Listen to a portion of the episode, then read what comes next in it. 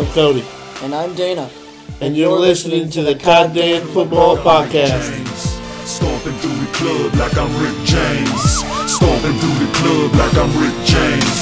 Stomping through the club like I'm Rick James. I get star status. Star status tonight, and we ain't stopping till they cut on the lights. That's right. Good morning, Vietnam. Oh, just kidding.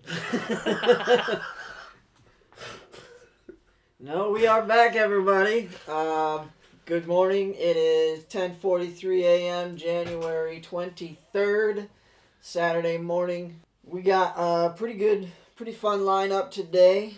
I'm excited, and I'm gonna go ahead and turn it on over to Cody to to let you all know what we're talking about. I'm excited also. I think this will be our best podcast yet. Oh snap! We'll go through the list here. Um, we got some Buckeyes notes. We're going to talk about conference championship preview. Okay. Uh, who we believe is the greatest Packers quarterback ever. Oh. Seems that the Eagles have found their head guy, their head, new head football coach. We'll talk about that. Some other things, Eagles related, and then we will do our conference championship picks. First on the list, um, uh, I was going to talk about uh, Fields finally did declare for the draft, which disappoints me. But um, Olave and Jeremy Ruckert, the tight, the starting tight end, uh, both decided to come back. I don't know who's going to win that quarterback competition next year, but they are going to have a star-studded offense.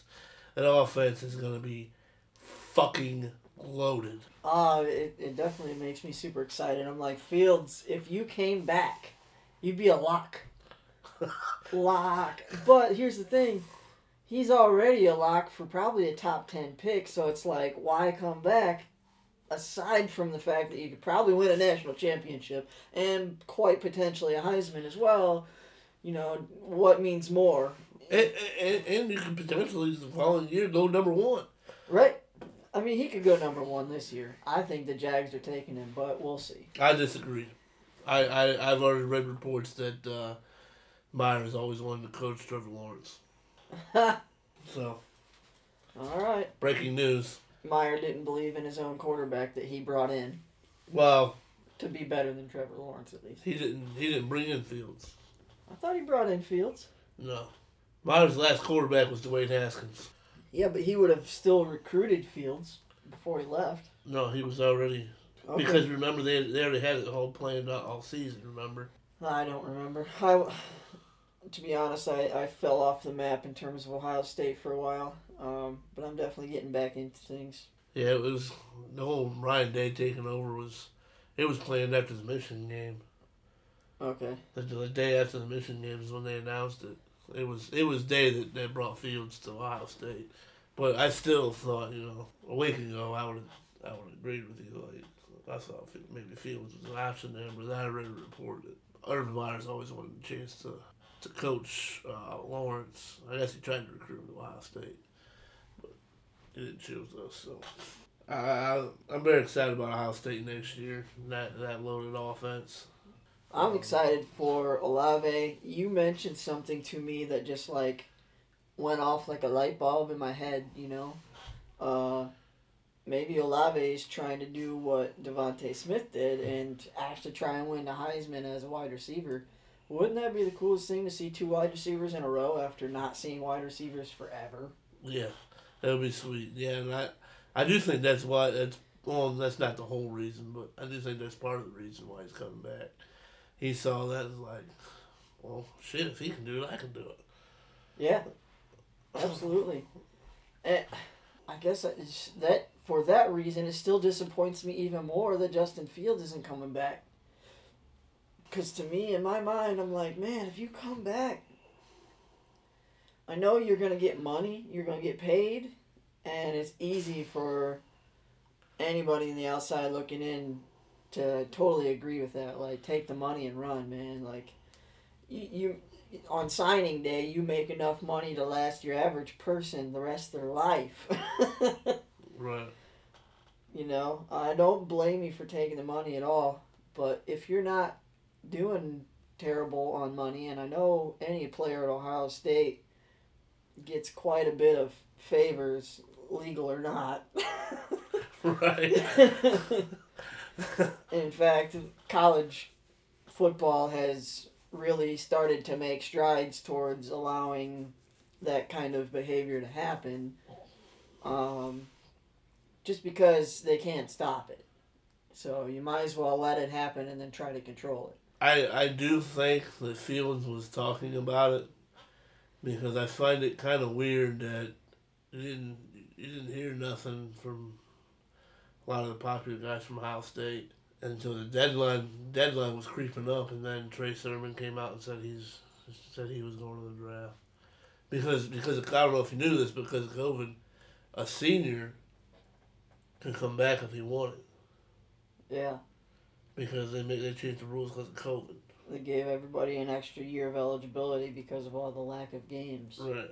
Well, anyways, running back Sermon, and went to the draft, and then it was the next day. I read Justin Fields. I got a, uh, a report that Justin Fields had declared for the draft, and then it wasn't maybe ten minutes later is when I got the report that uh, Olave announced that he was coming back. So I think they were probably talking, and then I don't know. Maybe Justin Fields went and talked to his family, like, you know, thinking about coming back. I don't know. I, I do think he was considering it, I'll say that much. I think he was considering it as well. To me, he's a first round lock though. So, anytime you're a first round lock, it's it's pretty difficult to come back and play college football. I mean, that's a hard decision. I don't know. I can't say I've ever been in that si- decision at all, but I could. ju- I just try to picture it, and I'm like, you know, I remember playing football, and you get tight. You get real tight. You get to know your teammates and you are friends, close friends, you hang out all the time. That's your life. And, you know, uh, I can just picture myself if I'm like hanging out with all my best friends and we get along really well, we're really successful together, and then some other business offers me like 10 times the amount of money that I currently have. Basically, wants to set me up to do what I already do, but I gotta leave all my friends to do it, it'd be hard.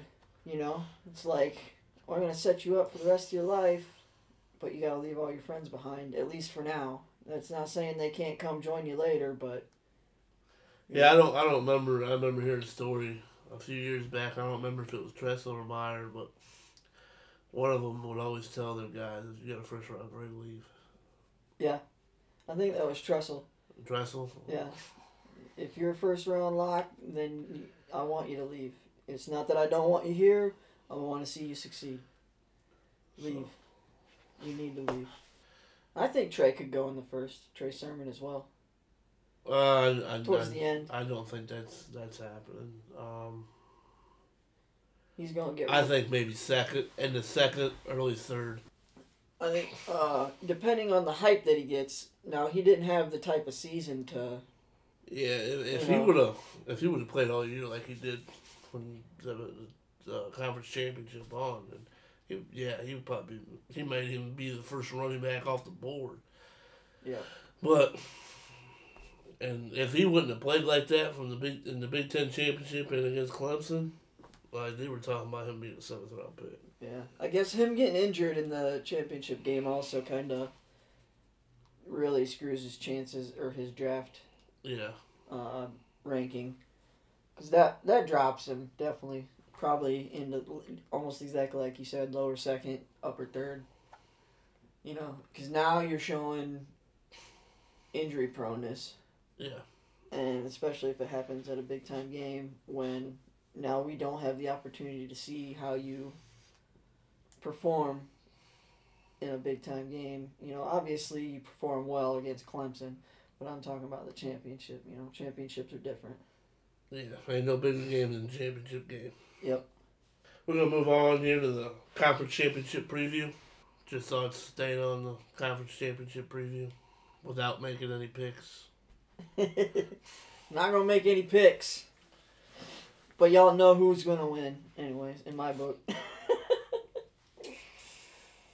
I really am excited to see Aaron Rodgers and Tom Brady rematch. I said it last week that I wanted Tampa Bay to win because I want a chance for Aaron Rodgers to go in and get redemption so we can lay the smack down on Tampa Bay. I know that we're both completely different teams than when we originally played. I mean, obviously we're the same team personnel wise and stuff, but both of our the teams have developed uh, much much more. Tampa Bay's finally found his passing game, but uh, they don't got all three weapons. AB is out, Antonio Brown, um, so that makes that's a game changer for me. It was going to be closer before, but now with Antonio Brown out, I do think that Packers can match up very well versus the other two stud receivers there. What are their names? Mike Evans and um, Godwin. Um, I can't remember his first name. Evans and Godwin, yes.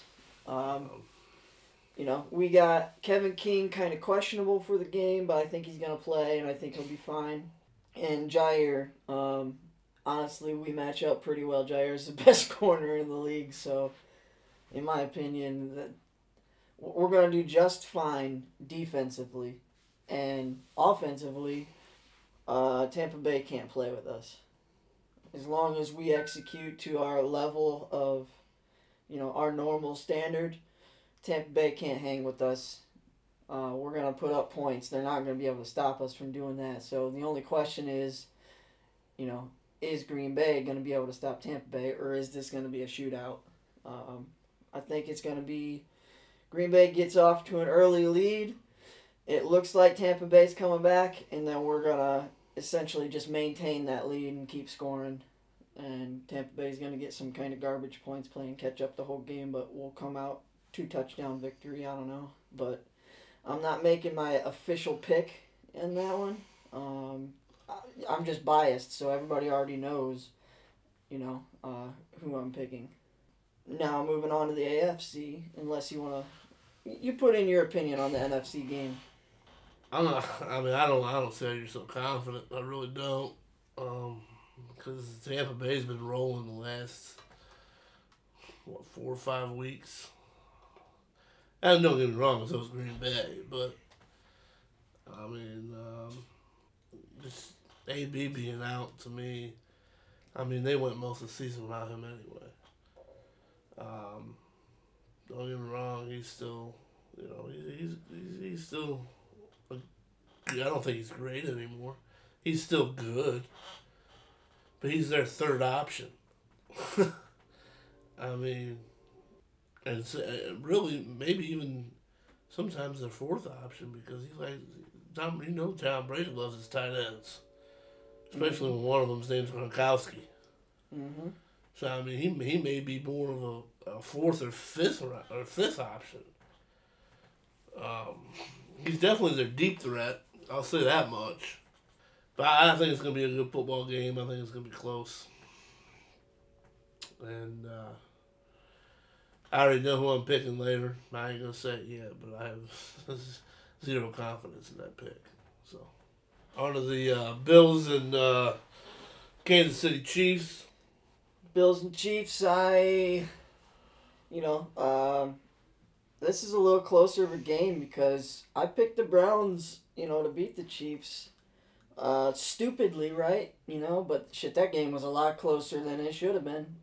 Granted, you know, Mahomes left the game early, so. Yeah, but also Browns got screwed over on call too. I yeah, I think that very much so could have went either way, and the Browns impressed me. Uh, you know, they lost, and you could tell. You know, Chiefs did have a slightly better team, but you know, Browns are right there, or Browns were right there. So you know that makes me think. Um, just the way the Chiefs have been winning, I guess, for the last five six weeks in a row, they're all nail biters, and you know we've seen those those teams win nail biters all the way through the Super Bowl. But I feel like it's gonna catch up with you eventually, and it's gone on for so long, and the Bills are just so hot I really see Josh Allen and the Bills hanging right up there with the Chiefs, and it could come down to just you know this this might be a shootout, and it could come down to just whoever has the ball last. So, you know, uh, it's a it's a fun matchup. I really like it. Yeah, I'll tell you what. Uh, you know, I I'm gonna go off Oh, go off course here for a minute. I want to talk about Josh Allen. And I, I didn't notice this until I watched their playoff game last week against the Browns because I watched that game at home. You know, all the time you hear about, oh, this guy's the next Brett Favre. Watch that kid throw the fucking football, man. He's literally a bigger, faster version of Favre. Because that's all they did. That's all they did against uh, who was it? The Bills played. I don't remember. The Ravens. Yeah, it was the, it was the Ravens. Literally, dude, they didn't run the ball like at all until like the second half. Yeah. But that's all they did was throw the ball. They did an old school gameplay or game plan. You used to see that very often. You know, we're talking in in Favre's heyday. You would see teams game plan this this method. They'd go in going super run heavy or super ha- pass heavy in the first half, and then in the second half they would almost flip the script because the team got so like used to you know them being super run heavy or super pass heavy. I thought they got pretty run heavy in the second half, but they they rightfully so. They closed it out. you Well, know? I mean, the game was was about out of reach at that point. right. Um, And that's the way to do it. You know, sometimes um, other teams do a balanced attack like the whole game, and they have a play action that's dependent upon the run and stuff. Um, you know, I think if you mix it up and you can do a little bit of everything, it's great. And you know, I think the Bills could. They for sure have the ability to do a little bit of everything. And so do the Chiefs, though, as long as Pat Mahomes is hundred percent. right, and, and this is another it's another good matchup, and I'm not confident. I'm, you know, in my pick later, but I'm not confident in it. Um, it's it's the quarterback matchups in these games are just phenomenal. Just absolutely phenomenal. Yeah, this is the best Uh-oh. quarterback matchup conference championship week I've ever seen. Yeah, I can't remember. I mean, it almost al- you almost always have some freaking bum sneaking there. You Right. know what I mean? Yep. Almost how- always. I don't know how many times, like in the past, I remember freaking the Bears making it. You know, and who who was it? They, they made it on pure defense, but they had no quarterback. I forget his name. Jay Cutler. It wasn't even Cutler. You. Oh no, you're talking about Rex Grossman. Right? Yeah, I was like, how the hell did the Bears make it to the freaking NFC Championship? No, not only did they make it to the NFC Championship, they made it to the Super Bowl. Yeah, they made it to the Super, Bowl, and then they got stomped. Yeah, they got stopped by Peyton Manning. Well, just like the year the year the Eagles won the Super Bowl, it was Nick Foles, Case Keenum, um, who was that that that, that guy that played for uh, ah, he, he played for Jacksonville. Blake Bortles. Yeah, but Blake Bortles, and then there was Tom Brady. That was the four quarterbacks in the conference. I mean, that's terrible. Yeah, That is just downright. I mean, you basically got three backup quarterbacks in that list, and then you got Tom Brady. yep. And let me guess, Patriots won that year. No, Eagles did. Oh, oh, no, yeah, that's all right. That's right. That's the year Foles freaking came out of nowhere and actually was playing well. Yeah, he was on. He was on fire. Um, but yeah, you almost always have a bum sneak in there. Which I mean, I will say this about Josh Allen: this is his only good season so far. Right. He's not proven yet, but So, um, I mean- I mean, maybe you know, three years down the road, we'll find out that Josh Allen was that bum. if it weren't for Pat Mahomes and Aaron Rodgers, and honestly, Pat Mahomes fell off at the end of the year. So really, if it weren't for Aaron Rodgers, Josh Allen is MVP. Yeah, second place. Yeah, yeah. So that's a hell of a season. You know, you got to put him right up there with the others right now, at least. Yeah, yeah, yeah. But I mean, like I said, in three years we'll find out if he's if he's still playing at that level or not. Yep. Absolutely. All right, we didn't make our picks, but I think you guys know who we like. Next, we're going to talk about who was the best QB in Packers history. Oh man. Um, I'm gonna let Danny go. This is his team. I'm gonna let him go first on this. I can tell you I have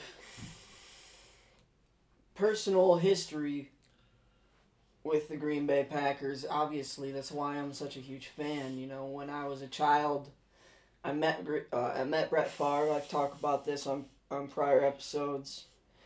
Um, you know, and I had some family members that were Packers fans as well that kind of helped influence me, but I I made that decision completely on my own to become a Packers fan. Uh, I had a, a true passion for NASCAR racing back in the day and was sent to, to Florida by the Make a Wish Foundation because I had a, a, a pretty rough uh, couple years as a child. Um, while I was down in Florida, Favre was actually down there doing some autograph signing. Um, I'm down in Florida for the Daytona 500, and I meet Brett Favre at autograph signing, where I also met Sterling Marlin, who was my favorite NASCAR driver. I've Never heard of him. he, uh, he actually won a couple Daytona 500s. He's, you know. I mean, I've, I've never really been a big man. I know Okay. Gordon, Gordon Wallace, and, and Earnhardt. Earnhardt. Yeah. Yep. Uh, but anyways, you know, um, I was already a Packers fan before I met him, but from that point, it was so solidified, and you know, like from meeting Brett Favre, it was so solidified in my head, like I'm a lifer. That dude was amazing. Signed a football for me, treated me like gold. Um, sure, I'm a little bald-headed kid, so uh, who looks very sick and everything. I mean, anybody's gonna be nice to them, but I don't know. I just felt like he took time out of his day to give me extra attention, and you know, uh, so did a lot of people at that time. But I'll always have a spot in my heart for Brett Favre. That said, you know, the, the question really is who's the best quarterback in Packers history? And you got to think about past quarterbacks, and you also obviously have to think about Aaron Rodgers and their current quarterback. And I feel like, you know, if you're going to have this conversation, obviously you got Brett Favre. What did he do for the Packers? I mean, one of the most iconic players in NFL history. Just his personality. Put her in the old vice, you know. Uh, that guy was amazing, and just the happiest. He was a he was a kid playing football. He's out there playing backyard football, and he. I don't know how many times I was playing backyard football, and I imagined being Brett Favre. You know, he went to the the Pro Bowl for them eleven times, won us a Super Bowl, was in tons and tons of funny movies and commercials, became famous well beyond the NFL. I will never ever forget that. And you know, then I start to think about okay, has anybody else been that iconic? And I think Aaron Rodgers is he he's not that iconic, but he's done more statistically and performance wise, and he's who's here and now, more talented for sure. Um, you know, so it, it it's hard to answer that question who was the best. And then I also I can't forget about Bart Starr because you know uh, I never experienced him in that era and what he meant to the Packers, but I know what he meant in terms of historically and how he's treated and respected among the Packers organization. And I've watched some of his old games, and man, that guy was a straight baller. Um, you know, he coached the Packers for years after Lombardi. He, you know, just blood, sweat, and tears is the reason that the Packers are uh, such a solid organization. Not the reason, but is one of the key contributors. So I'm like, man, I've been spoiled. Uh, all Packers fans have been spoiled to, to have three like deadlock NFL Hall of Fame quarterbacks in history in the last hundred years play for your team. You might as well not hundred years. Um, what 1960? I'd say 60 ish. 60, Yeah. 70 years. Yeah. So 60, 70 years. Um, I mean, that's a long, long time to be to have successful quarterbacks.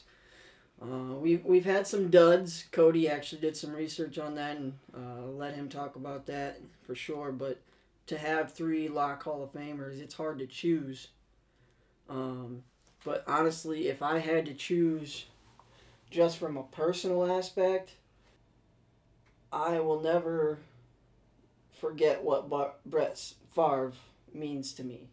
Um, so I, surprisingly to, to many, because I'm a huge Aaron Rodgers advocate. Uh, I think Aaron Rodgers and I are more alike than Brett Favre and I, because I'm more of an intellectual like Aaron. Uh, but I'm definitely a big kid like Favre too. So, you know, uh, I'm, you know, they practically helped mold who I became as a human, along with obviously the people who are near and dear to me. But in terms of dreaming big and and becoming a bigger person as you grow, you know, Brett Favre and Aaron Rodgers are definitely two people that I always idolized. So they're pretty equal. But if I had to pick one, you know, if I absolutely had to, gun was against my head, it'd be Brett Favre. Well, let me tell you, you're right. um, I got a, another buddy of mine. You know him, Jerry. I'm sick and tired of hearing say Aaron Rodgers is the goat. So it's like, dude, he's not even the goat of his own organization. But but I will say, Aaron Rodgers can be. He can still be. And I'm going to tell you how. Right now. Oh. All right. Here's what Aaron Rodgers must do to become the Packers' greatest quarterback ever. Number one, he must make at least one more Super Bowl appearance. He doesn't even have to win, just an appearance. And I mean, he's only one game away from that right now. Number two, he must break Favre's playoff wins, which is the record for an NFC. Aaron Rodgers has 10, and um, Brett Favre has thir- or no has 12. Aaron Rodgers must have three more wins, and that could be easy. As, as I say, the Packers win the Super Bowl. That, that's two of them. He's going to be tied with Favre. All he'll need is one more. Um, number three, break uh, his touchdown record. Number four, break his wins record. Number five, at least tie his Pro Bowl, the amount of Pro Bowls he has. I got I got one more. Now see all these, all these. He can do all these I have just named. He can do by the end of 2022. Yep, in the next two years. Now this next one, I think it may may take a year longer than that. It may it may take into the third season, and that's the passing yards.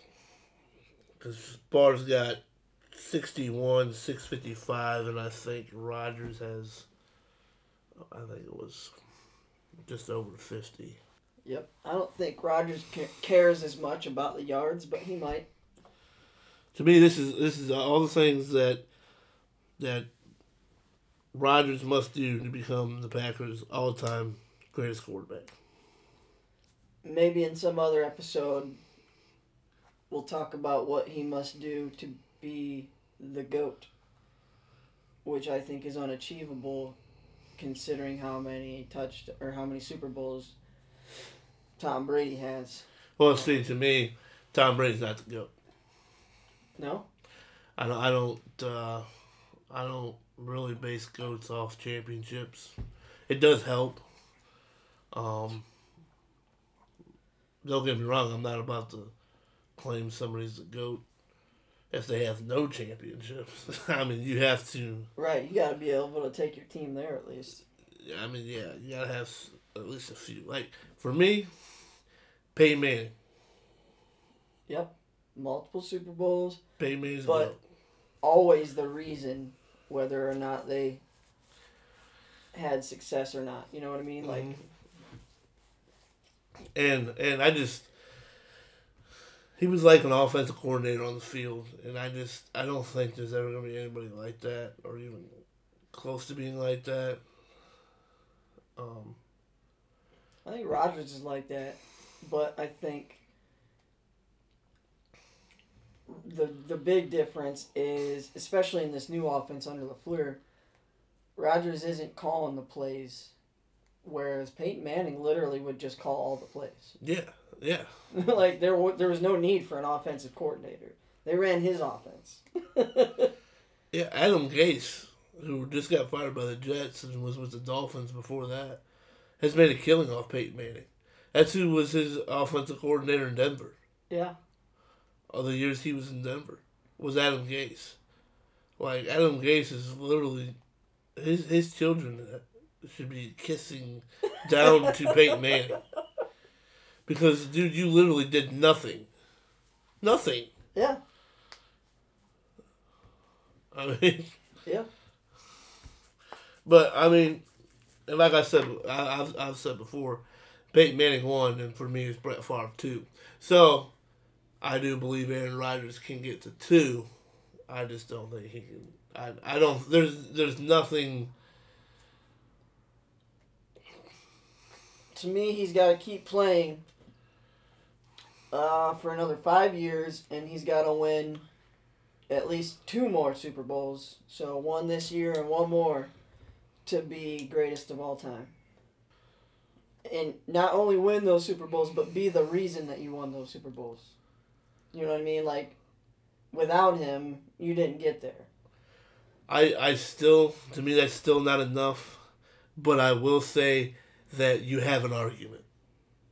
Yeah. I will admit that. Like if if that happens, then you have an argument. I mean, because cause like we talked last time, you can make an argument for five hundred different players as a goat. You know what I mean?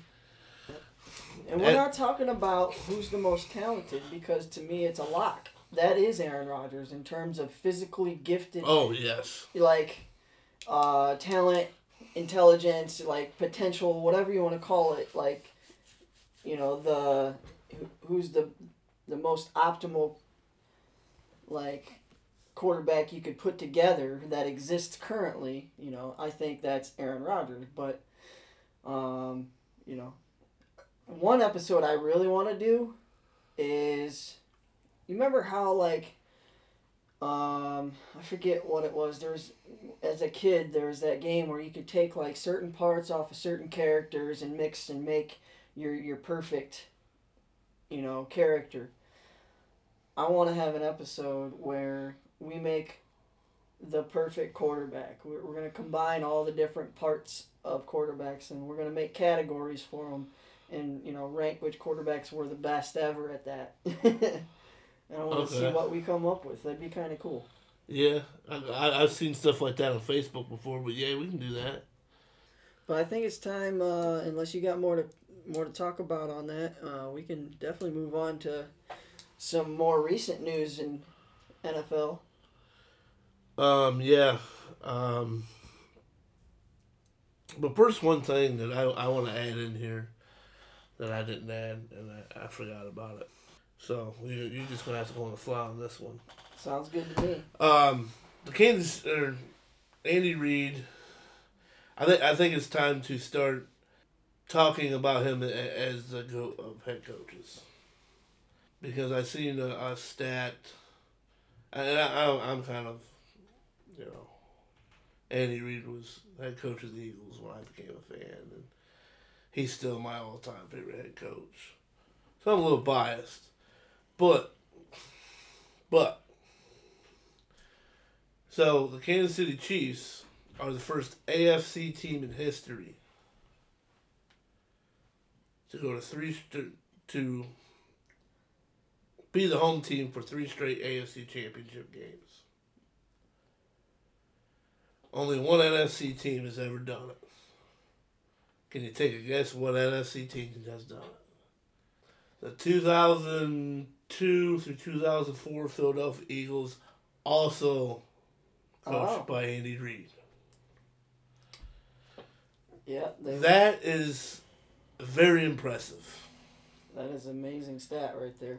Um, So to get first place in the whole conference three years in a row, yeah, and he's done it twice in the AFC and in the NFC. yes. That's fantastic. That's a Yeah. good stat. Yeah, that's a very good stat. Um, and I, I, I and, and, and he may not be the, the, the number. He, he may not be number one, but he, you definitely got to start talking about him being top three, at least top five coaches to ever coach in the NFL. oh, absolutely. I think so too. Um, He's making a name for himself. Um, you know, the only thing that's outshadowing him in today's era is Bill Belichick. You know, um, just because of all the Super Bowls and repeated trips to the Super Bowl, but you're also seeing a side of that Bill Belichick Tom Brady story this year that you've never seen in the in the past, and that Belichick's getting exposed a little bit of his philosophy. You know, it's either his way or the highway. Um, and Bruce Arians, the coach of Tampa Bay, is like, yeah, Belichick wouldn't let Tom Brady coach. I just stand back and watch in awe at his, you know, intelligence and his ability to to help people develop. Belichick wouldn't let him do that. I mean, again, I'm. I will never just like with Tom Brady. I was gonna bring this up last when we were talking about quarterbacks, but I mean, my thing with the Patriots is they've been caught cheating too many times. Mm-hmm. Um, once, you know, okay, fine, you know, but it's been two or three times, and it's, I, I just cannot hand you goat status if you've been caught cheating. I'm sorry, it's just that's just how I feel. I definitely agree, and I think too many people forget about all the cheating scandals. Yeah, because there hasn't been one in a while. It- It's it's been, a minute since Yeah. there was one. Yeah. Um, and the first one was real bad, and that that one happened a long time ago. Spygate. Yeah. Um, Then there was Deflategate. yep.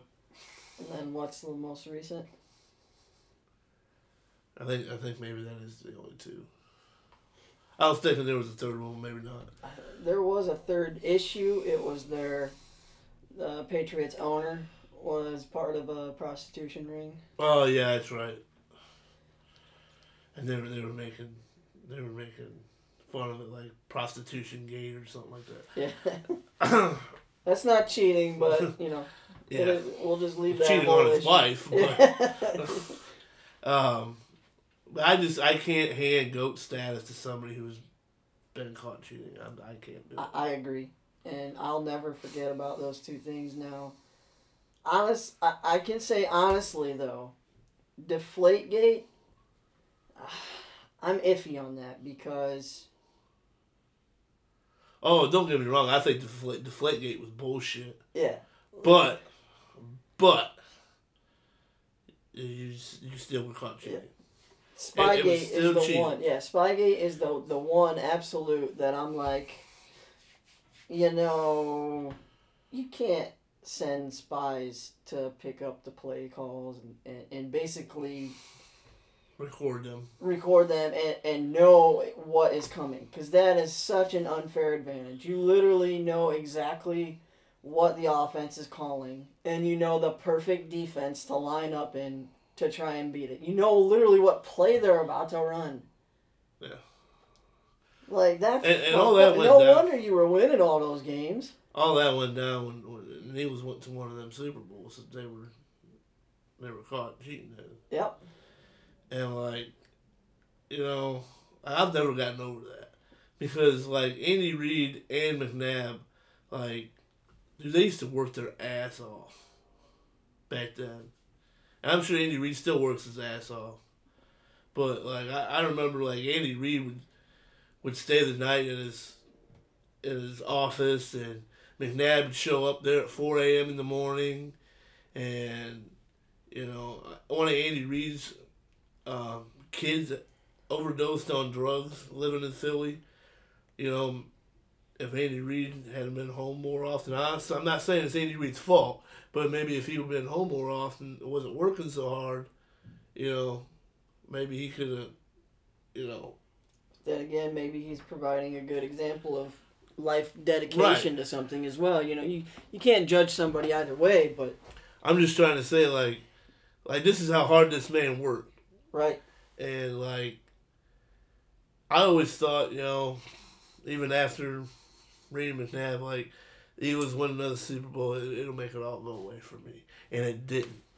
Like, it, like, Eagle won the Super Bowl, I was like, yay, but it, it did not make that feeling go away because like, and then I watched Andy Reid win the Super Bowl last year with the Chiefs, and I was so happy for him, but then again, I was pissed because like Eagles let him go.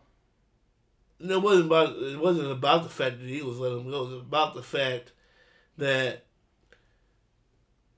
Bill Belichick fucked him over from having that moment in Philly. Yeah. You know that that's what everyone wants to say with Doug Pederson. Oh, he's the first coach in Eagles history to win a Super Bowl. He shouldn't have been. It should have been Andy Reid. Yeah. Period. Yeah, I, I just. Yeah, It's time to start talking top five for Andy Reid's greatest coaches ever. I can definitely agree there. And uh, you know, obviously Vince Lombardi will never ever be topped as like the greatest pioneer coach in NFL history. Like he is so iconic that they named the Super Bowl trophy after him, you know. Um, but that we're talking about the startup of the NFL. You can never forget that. NFL is just different now. So who's the greatest, you know, NFL coach? Maybe we we change that a little bit to, you know, in the last 60 years or something. Um cuz then you you know, got a runaway, but also can't forget about you know, the Packers under Vince Lombardi have like 10 national championships or something like that. World Championship. World championships, yeah. I don't know if it's ten, but Uh, we have 13 total world championships before Super Bowls. It was a, a runaway. are you sure they're all by Vince though? No, that's what I'm saying. I think it was like 10 of them were Vince and then Oh, okay. Oh, I know. The Eagles were the only team that ever beat Vince in a championship game. yeah. But yeah, uh, yeah, um, and, and Vince is one of the guys that, that comes to mind when I when I when I why if if you take Vince Lombardi away, then I then I I'm dead set on Andy Reid's the best ever, Nice. and and that's because Belichick and his cheating. Yeah. Um, like I said, I cannot hand goat status to somebody who cheats. Yeah, and I don't like Belichick's style. Granted, it has won, but I don't know. I, I just disagree with it's my way or the highway. I, obviously it works, you know. Um, but I think if you look at who Vince Lombardi was and who Andy Reid are, uh, they're definitely people who get the best out of their players. They're hard nosed.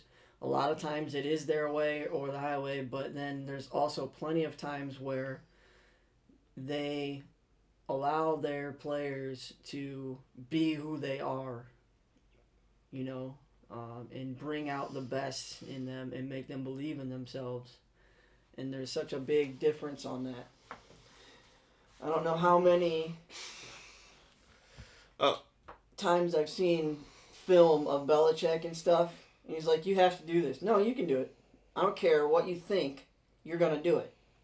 And if you don't do it, bye. Sort of attitude. Oh, my thing with Belichick is like, I'm starting to think that he just got lucky that Tom Brady fell in his lap. There's definitely some of that. Um, Obviously, because- after because gone. the way he coaches rem- kind of reminds me of a, a worse extent of the way Chip Kelly did. That'd have been like, like let's say, because this this truly went on back in 2012. The Eagles wanted Russell Wilson. Okay, that was Andy Reid's last year as, as the Eagles head coach. They ended up taking uh, Seattle jumped him took Russell, and then the Eagles took Foles. So let's say Seattle doesn't jump him. Let's say the Eagles draft Russell Wilson. Andy Reid still gets fired. Russell Wilson falls in Chip Kelly's lap. Chip Kelly's probably still the coach of the Eagles. And he's probably running something a lot like Belichick's running. Probably. Maybe not as quite as many Super Bowls, but like I mean, Russell Wilson would have. fell in his lap. Russell Wilson in a Chip Kelly offense would be scary Yeah. because Chip Kelly was so creative and innovative and used a, a running quarterback like fantastically. Uh, Russell Wilson in one of his offenses, yeah, would be like the perfect quarterback. Well, uh, to me, that um, there was two issues with Chip Kelly. It wasn't his coaching. It it was the fact that he couldn't deal with superstar players, kind of like Belichick. Yep. I mean, really, the only superstar player that's ever played for New England that I can remember that that truly had a like a, a diva mindset would have been Randy Moss. Yeah, and he basically told Randy Moss, "Keep your mouth shut or you're gone." Yeah. Either you want to win a Super Bowl or shut up, you know. And and that that was Chip Kelly. He he just believed like I'm the dictator. What I say goes. And if you speak up against me, you're gone. Yep. That's why he got rid of DeSean Jackson. He got rid of LeSean McCoy in their prime.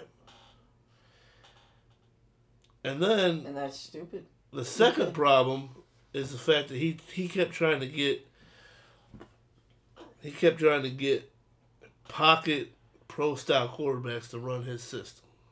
Yeah, and his system was so perfectly set up for a quarterback who could throw in the pocket, but was more like of a run threat, or was a run threat at least. Like, Well, originally he showed up and it was, uh, Vic was the starting quarterback, yeah, and, and and I don't know if you remember how Chip the Chip Kelly era started out in Philly with Vic, but it it was it was amazing. Like people it just people didn't know what to do. Yeah. And then Vic fell apart because they started to realize, oh yeah, it's still the old Vic. We just got to blitz him. Well, that's not Chip Kelly's fault. Vic, you know, like well, also Vic tore his hamstring that year. yeah, And then Foles came in and had he had he had a good season, twenty eight touchdowns and only two interceptions. And then following season he stuck he stuck with Foles and Foles looked like shit. Because really, let's be honest here, Foles is a backup quarterback. Yep. He's not a starter. So then he goes the following year, um, which is when he won. He won basically dictatorship within the organization over our uh, our GM Howie Roseman, who's still our GM. He won power over him, and went and uh, traded for Sam Bradford. We all know how that worked out. yep, Not well. Um, and I always wondered because uh, it was wasn't it? Yeah, it was 15 when when Jameis Winston and Marcus Mariota came out, and there was a rumor that that Chip Kelly sent a package to Tennessee to trade up to number one to take Mariota. Mariota. Is it Mariota? Or whatever. Marcus Mariota. um, and, and the package was crazy. I mean, it was like Fletcher Cox. It, it was a whole bunch of players and um, like three first round picks, two second round picks, and a third round. I mean, it was, it's like it was a crazy package. Um, but I was wondering like how that if if they would have took that package, you know, how would it end up working out? Yeah, that's pretty scary. Because Mariota, he was okay, but Oh, he was a Heisman Trophy winner for Chip Kelly in Oregon. yeah, I mean, he was a perfect fit for that system. yeah. Um, but but yeah, and, and I'm gonna talk a little bit more about Chip Kelly here in this next segment. You ready to move on from? Let's do it. Okay. Um, so the Philadelphia Eagles have finally hired a head coach, Nick Sirianni, offensive coordinator for the Indianapolis Colts. Um, real quick before I get started, I'm gonna let Dana uh, say his thoughts on the hire. I like the hire. Um, Nick Sirianni has definitely been a, a very solid offensive minded coach. I think the Colts have, you know, had a, a very good offense. Um, granted, it's highly dependent upon a good quarterback, but I honestly think, you know, this is a chance for Carson Wentz to be that guy. Um, Jalen Hurts is is good and everything, but um, you know, Carson Wentz, here's your chance to make that comeback and be that guy again, essentially, um, because you're gonna have an offense that's designed to show your strengths. That's that's my biggest take is this opens the door for Wentz to, you know, have no excuses. It's not, it's not the coach anymore. You know, um, no excuses. You got to come out and you got to. You know, you got to play to the level that we think you're capable of playing. And I I think he'll do that. You know, he's got a coach who's going to come in and believe in his ability. But if it also is going to be a surprise to me if Sirianni doesn't come in, or is going to be interesting to me to see how Sirianni handles it. Is he going to come in and make it a quarterback competition, or is he going to say no, Wentz is the guy? Because that's what Wentz needs to hear for his ego, or you know, at least for his confidence. But you got to be realistic as a coach too. If you if you're not familiar on a personal level with these two quarterbacks, um, and in terms of, you know, Jalen Hurts was a first round pick. Uh, you got to give the guy a shot. You He was a second round pick. second round pick. Okay. Um, you got to give the guy a shot. You know, to earn what he, his value is to the team as well. So uh, it'll be real interesting to see. I think with the Eagles firing a Doug Pederson, they made a statement that they still believe in Wentz, and I think uh, it would be real interesting to see how Sirianni handles coming in the quarterback situation. Um, few notes I'm gonna piggyback on Doug Pederson. Um, we had talked about last week about uh, how report was that he had said he wanted to move forward with Jalen Hurts, while the organization wanted to move forward with Carson Wentz.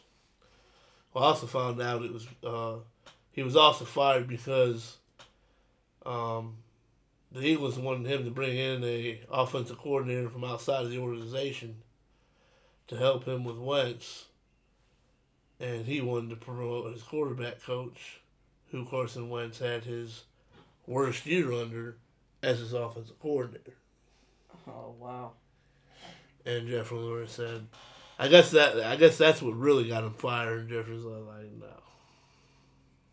no, He just had his worst season ever, and you want to promote this guy? yeah, Obviously, whatever he did wasn't working. yeah." Uh, so, yeah. But as far as Nick Sirianni, um, what's funny, he's actually he's the OC, the offensive coordinator of Doug Pearson's original offensive coordinator in Philly, Frank Reich. That's what's funny. Um, I'm very excited about the hire. Um, I know it came down to Josh McDaniels, who I'll, I'll be honest, it, it, Josh McDaniels would have been my pick. Um, He's the big name. He's the flashy guy, like yeah. Um, for sure. not only that, I know that, you know, at the time that he was favored, um, I thought Howie Roseman had too much power as a GM, which that may have changed. We'll talk about that later. But I know that Josh McDaniels will go fight for power. Yeah. He won't just be a puppet. Yep. Um, and then there was Nick Sirianni and then Duce Staley. Um, why Duce continues not to get a shot. I mean, the Eagles have interviewed him twice for head coaching in 2016 when they hired Pederson, and then this time when they hired Nick Sirianni. And no other team ever gives him an interview.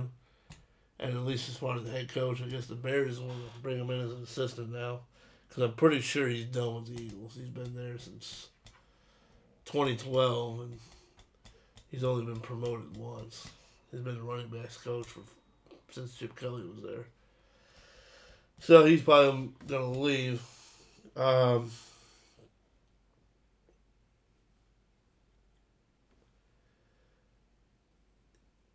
I I done some digging, digging up. Um,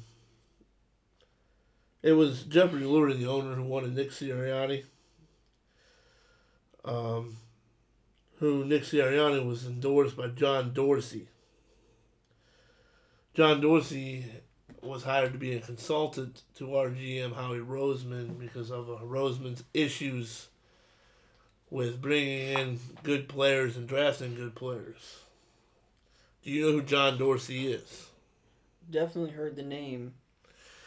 John Dorsey is a GM that was in Kansas City with Andy Reid. Um, he he helped draft Patrick Mahomes, Tyreek Hill, Travis Kelce with the Chiefs.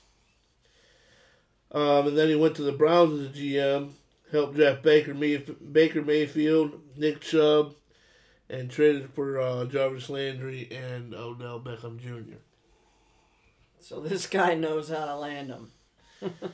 So, um, I know he had, he had a lot of influence um, in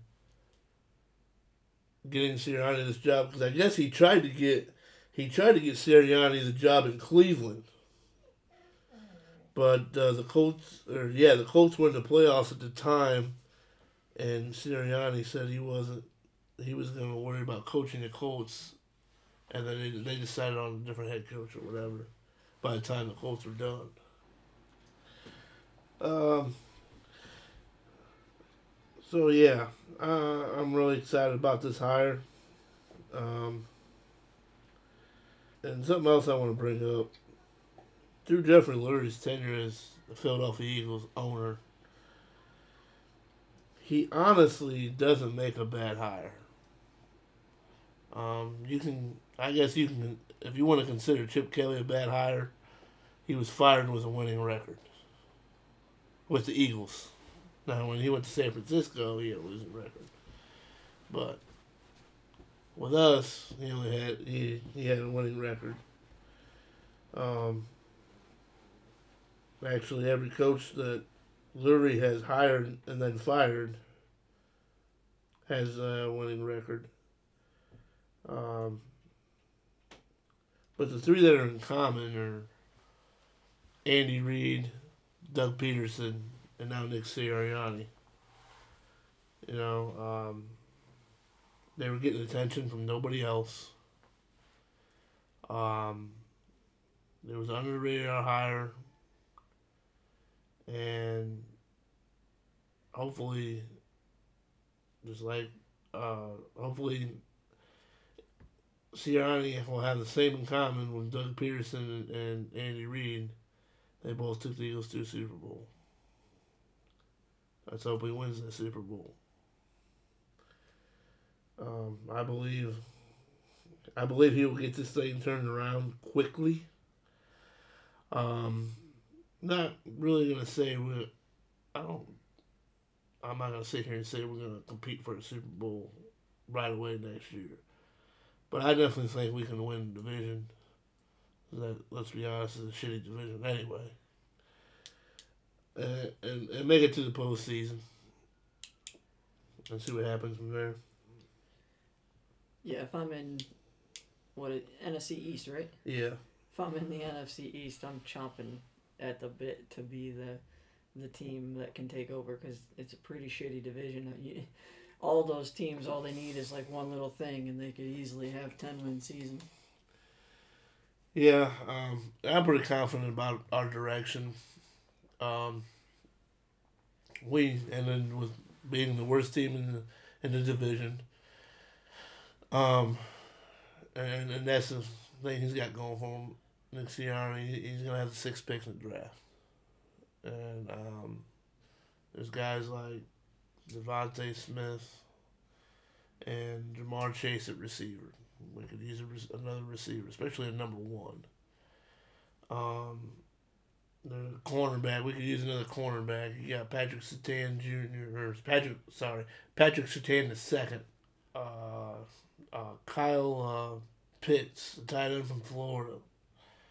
I mean, there's um, the linebacker out of Penn State, Micah Parsons. I mean, there's, there's a lot of good football players that are sitting there. So he's got that going for him. Um, I, I and, and Howie Roseman, he's not good at, at, at really talent evaluation. But what Howie Roseman is good at is cap, is money, moving money around. Um, like listen to this. All he did was restructure. He, he restructured three contracts: Fletcher Cox, Alshon Jeffery, and Malik Jackson, Mm-hmm. and saved the Eagles thirty million dollars by restructuring three contracts. Damn. Of cap space or Yeah, wow. that's how smart he is. That, that and that's why I think that's the real reason why Lurie don't want to fire him. Is because of how smart he is when it comes to money. Yeah. Um, and I and I think he'll he'll get us. I mean, we're way over the cap, and I think he's gonna get us under the cap, and we're gonna be able to make some moves in free agency, add some players, go to the draft. Um, I think the team's gonna look a little bit different next year than than it has in years past. Like a lot of the veterans that were there, especially during the Super Bowl, like I think a lot of the guys are gonna be gone Yeah. just because they're getting paid way too much money for their age. So yeah. Um, oh, one other thing on the Sirianni.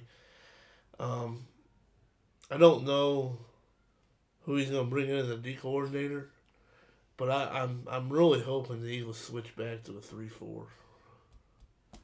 I, I would love to see a switch back to a three four. That would be cool. Um, and I don't think it would uh, take all that much. I really do want to see a defensive coordinator in the NFL that is. I don't know if it'll ever happen, but I want to see a, a multi defense. That's what Seattle does. They mix it up between three four and a four three, Uh huh. and a five two. You know, like just depend. You know, I love that. It's a three four hybrid. Okay. Yeah. Sometimes you go four three just for shiggles. Mm-hmm. They don't do it very often, but yeah, it's it's in their arsenal. I love that. I think that brings us to our last segment, guys. We're finally going to make our picks. Yep. So we got conference championship week, NFC, AFC, Packers, Bucks, Bills, Chiefs. First, we're gonna go. Packers Bucks.